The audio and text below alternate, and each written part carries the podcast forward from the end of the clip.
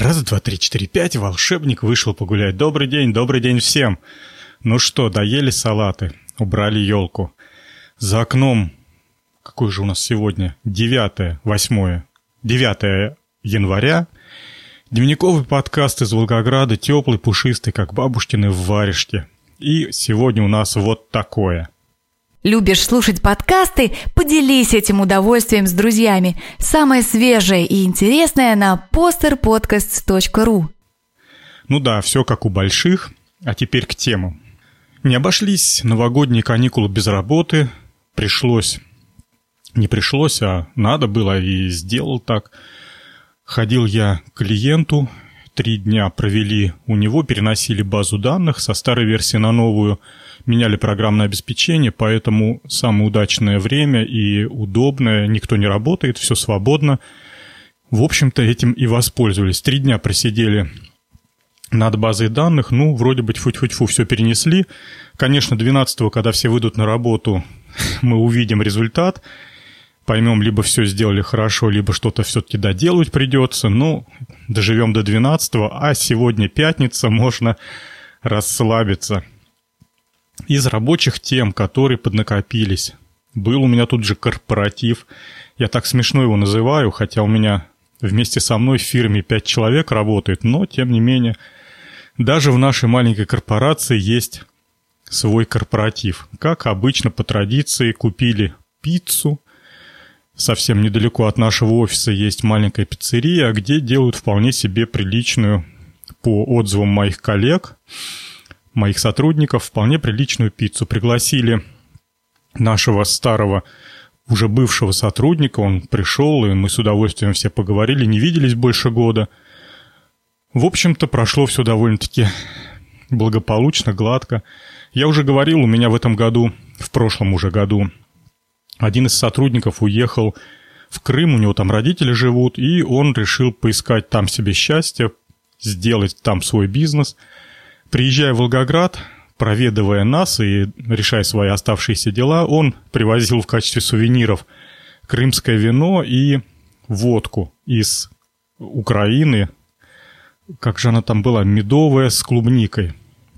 В общем, пригодились все его подарки. Мы их с удовольствием раскушали. С Новым годом тебя, Марат. Спасибо тебе за подарки. Они были очень кстати.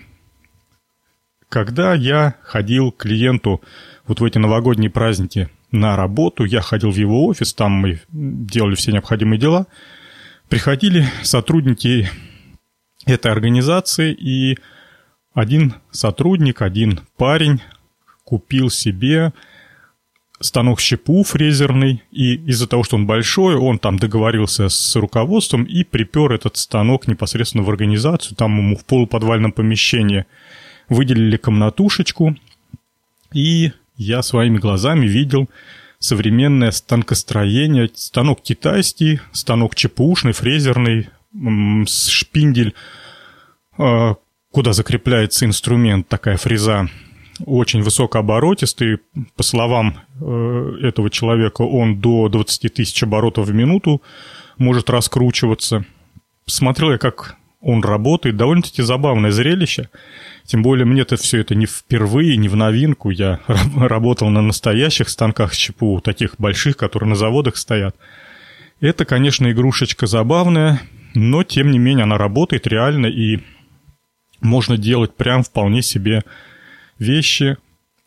Человек делал на нем в качестве эксперимента, в качестве такого пробного проекта, чтобы разобраться со всеми делами, чтобы отладиться, приноровиться. Он делал детскую, детскую кормушку для птиц, которую вместе со своим ребенком собирается повесить во дворе. Кормушку делал из фанеры, зарядил туда фрезу по дереву, по древесине, и довольно-таки шустро она вырезала. Я обратил внимание, что далеко я отстал от современных технологий, вот этих ЧПУшных и станкостроителей, да, не занимался уже, не знаю, сколько, лет пятнадцать-двадцать, вообще не прикасался к этой отрасли, области. В общем-то, как с тракторного завода ушел. И удивился и приятно поразился, как хорошо развились программные продукты, которые помогают работать на станках ЧПУ. Хотя, с другой стороны, мы в свое время все очень много делали в уме, в голове, на листе бумаги. Ну, ту же самую программу написать для ЧПУшки. Не было ретрансляторов, доступных, по крайней мере. И если даже модель у тебя была начерчена, то координаты, точки, в которых инструмент должен поворачивать, мы сперва высчитывали, выписывали координаты в столбик, а потом с помощью несложного языка все это описывали и запихивали в станок.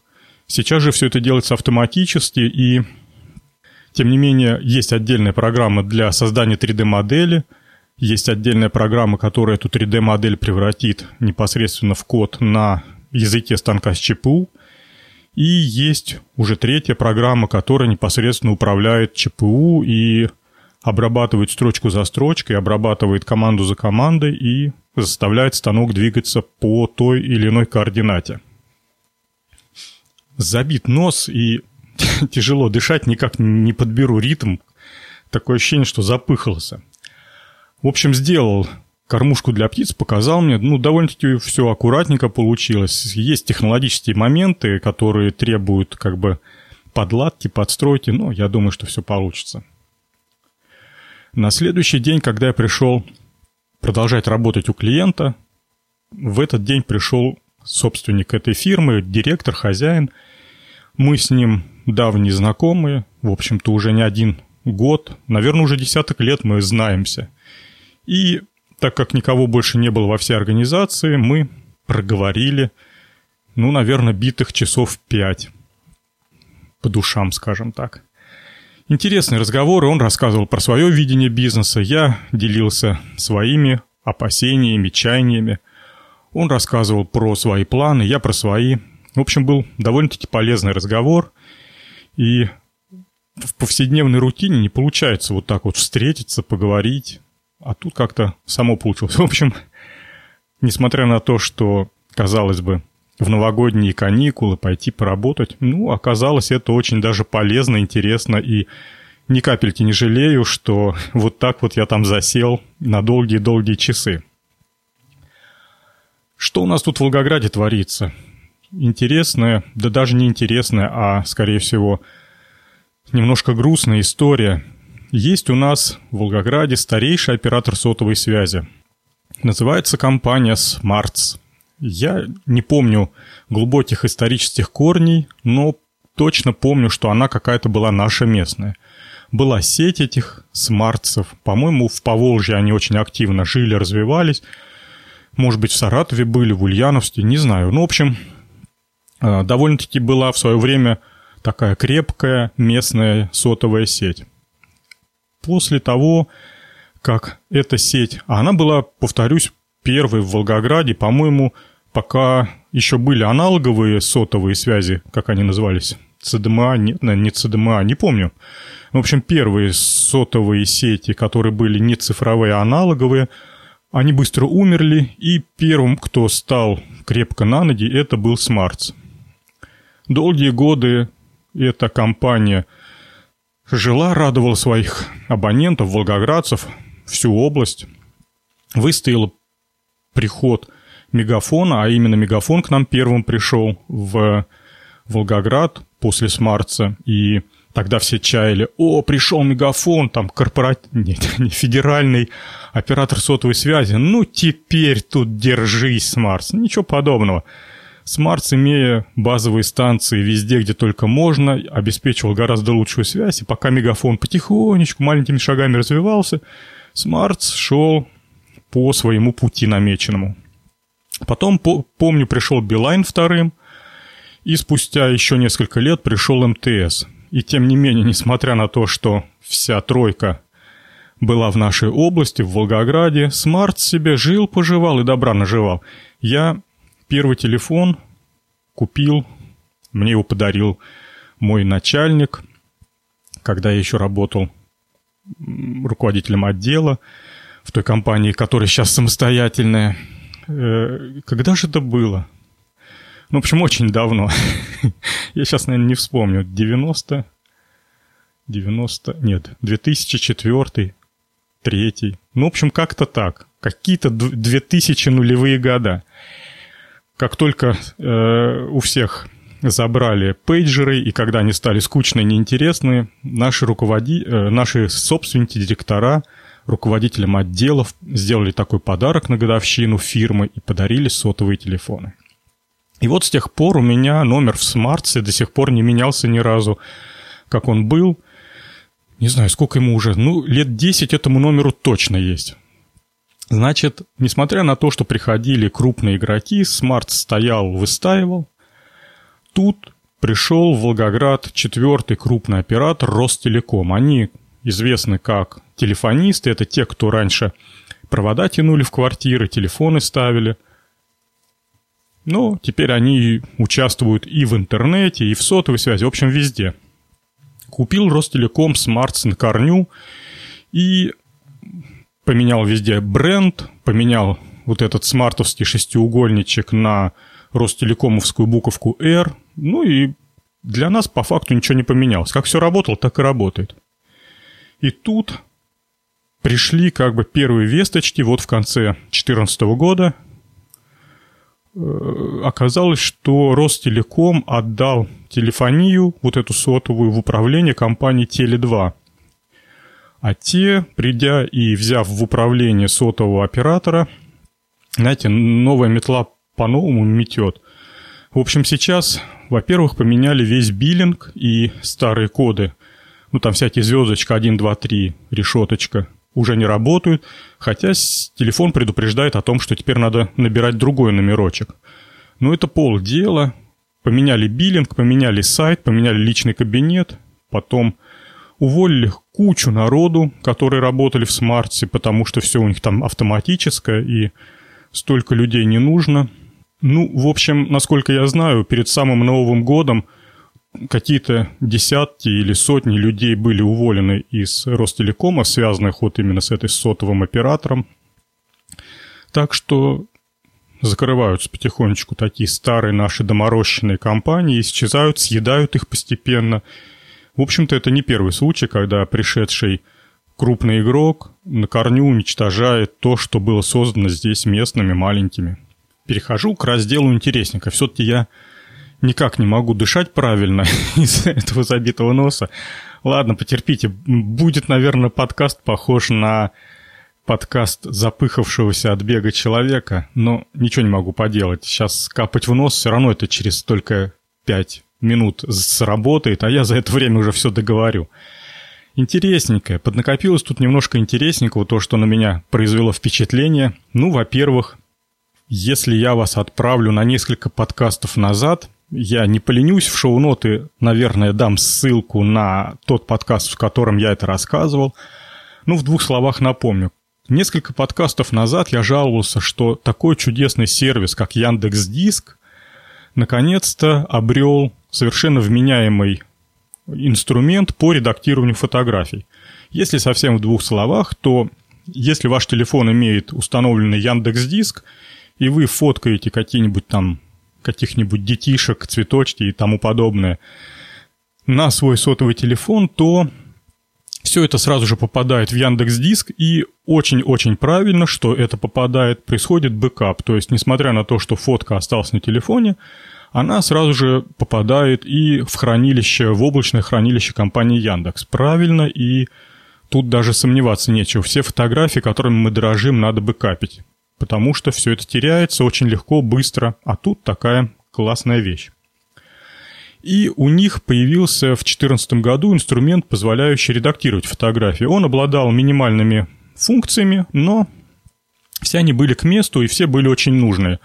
Обрезать фотографию, наклонить ее немножко, если горизонт завален, чуть-чуть подстроить цвет, контрастность, ну, в общем, стандартные фильтры, стандартные инструменты, которые, в общем-то, миллионы и миллионы во всяких программах. Вот, и все было хорошо, кроме одного инструмента — обрезать фотографию. После обрезки фотография становилась из тринадцатимегапиксельной фотографии, ну, например, там, камера в стандартном сейчас телефоне с тринадцать мегапикселей.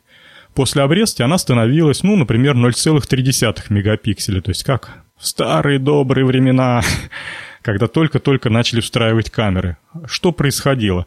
Что-то они там не обсчитывали, что-то они там портили. И, в общем, обрезалка не работала. Ну, точнее, она работала, но она работала совсем неправильно. После этого обрезания фотография становилась негодная.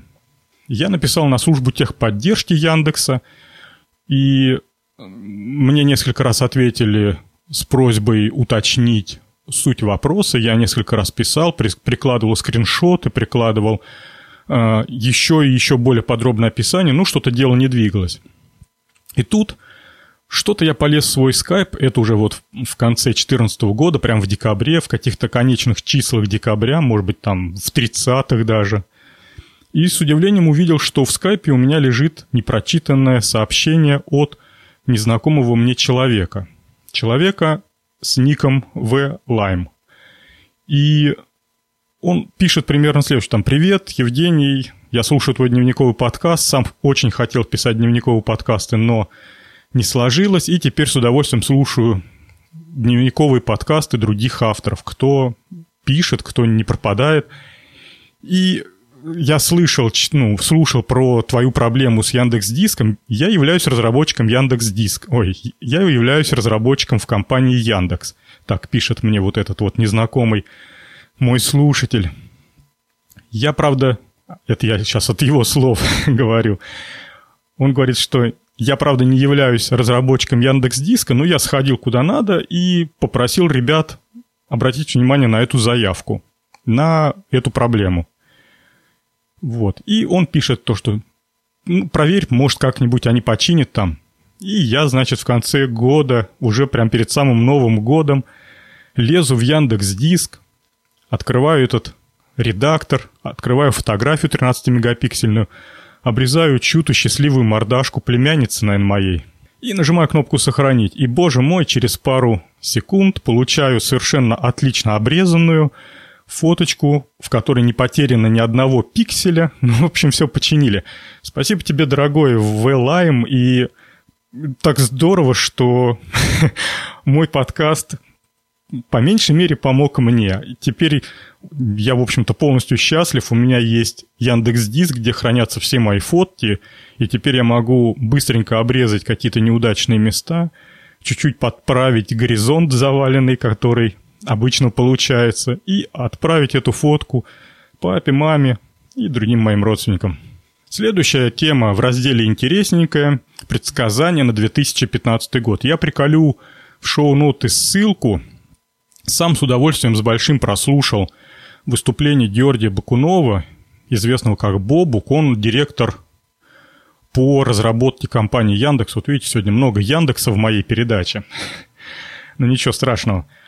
И оказывается, он регулярно, на регулярных основаниях рассказывает, предсказывает будущее. В конце года он предсказывает будущее на следующий год. И делает это, я так понял, уже не первый раз. В две тысячи четырнадцатом году он предсказывал две тысячи пятнадцатый год, и видео сохранилось, оно есть на YouTube. А основными его предсказаниями э, является то, что ну, будет тот кризис, которого так все боялись э, с две тысячи восьмого года. Вот он наконец-то добрался, и будет вот прям настоящий, в полный рост. Так что берегитесь. Сказал, что будут работать те... проекты, которые облегчают жизнь людям, пусть даже незначительно, но нужно думать не о, не о красоте, там, не о чем-то, а о каких-то низменных задачах. То есть, как вот я всегда в качестве примера себе вспоминаю автоматическая дверь в маршрутках. Когда-то в маршрутках были двери, которые надо было открывать и закрывать самим руками. Но тут, казалось бы, ну такая мелочь, ну кому сложно открыть или закрыть дверь? Да никому. А маршрутки с автоматическими дверями, в общем-то, побеждают мир. И я не один раз встречался с такой ситуацией. Подъезжает маршрутка, у которой дверь не автоматическая. Стоит на остановке человека три-четыре, ждут именно эту маршрутку. Вот она подъехала, они пододвигаются к дверям и стоят. Руки не протягивают, никто из них даже не пытается открыть дверь. Все ждут, пока дверь откроется сама. В общем, посмотрите предсказания Георгия. Мне кажется, человек мало ошибался. Он в прошлых годах предсказывал то, что, в общем-то, сбылось. Конечно, проверять нам придется через год, и мы все про это позабудем, но, может быть, кто-то вспомнит и скажет, да он предвидец, да он там дальнозоркий чувак.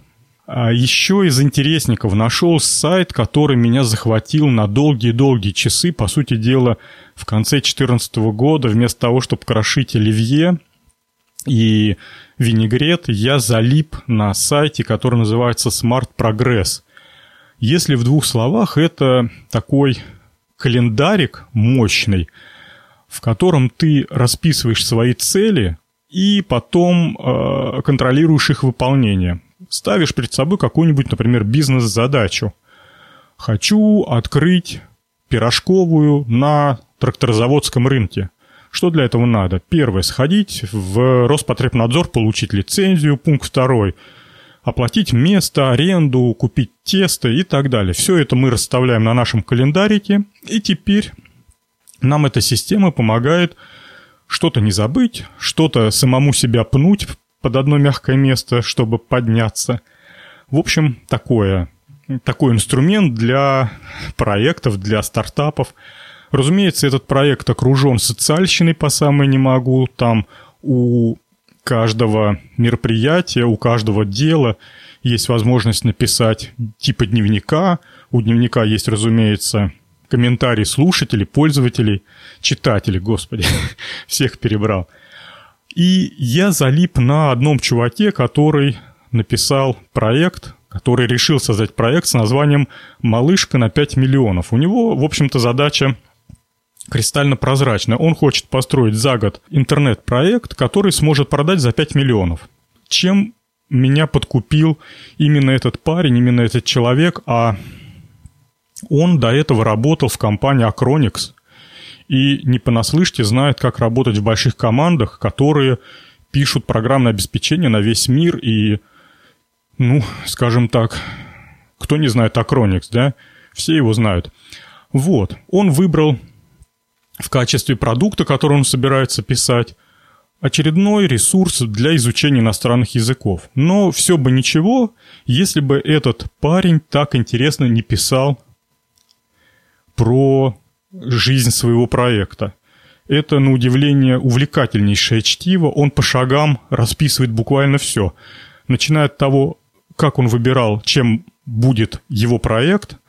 Он составил список из десяти интереснейших для него тем, проранжировал их по определенным баллам, выбрал самый высокий балл и начал заниматься с ним. Ну, в общем, на каждом шагу, на каждом этапе очень-очень подробно и очень-очень интересно. Прям, знаете, такой букварь, азбука для начинающего стартапера. И если ты хочешь посмотреть на чужие ошибки или на чужие э, достижения, успехи, по-моему, вполне себе достойное чтиво, тем более оно все на русском языке, написано русскоговорящим человеком, который думает на русском, поэтому это не перевод, в котором кое-какие тонкие нюансы утеряны, нет, это все очень, очень здорово.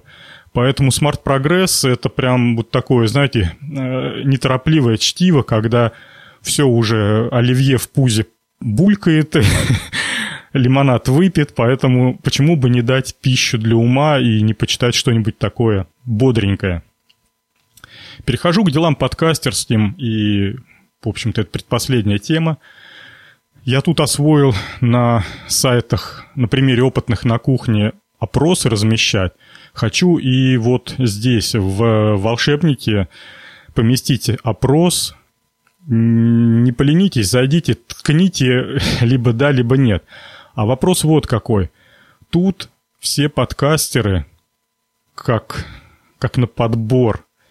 И Михаил Орехов, и Е-мастер, и Умпутун, и кого еще там взять? И Александр Радовест. Ну, и это я перечисляю тех, кого я уверенно и с удовольствием слушаю. Все в конце передачи ставят музычку.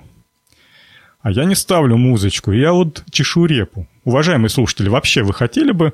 Вам вообще нравится идея музычки в конце подкаста? Хотели бы вы ее услышать и в конце этого подкаста? Или вы их дослушиваете до первых аккордов, когда ведущий с вами попрощался и, и пошла музыка, вы спокойно нажимаете кнопку «Далее» и переходите к следующему треку, к следующему подкасту.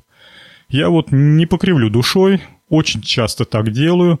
Если музычка, не дай бог, мне с первых аккордов не по душе, либо я ее знаю и знаю, что она мне не понравится, либо я не разделяю вкусов этого автора музыкальных, то я прям, не кривя душой, нажимаю кнопку «Далее» и пропускаю эти три минуты безобразия. В общем, поставьте «да», «нет», вдруг музычка от меня – это то, что вам не хватает, и вы по ночам плохо спите.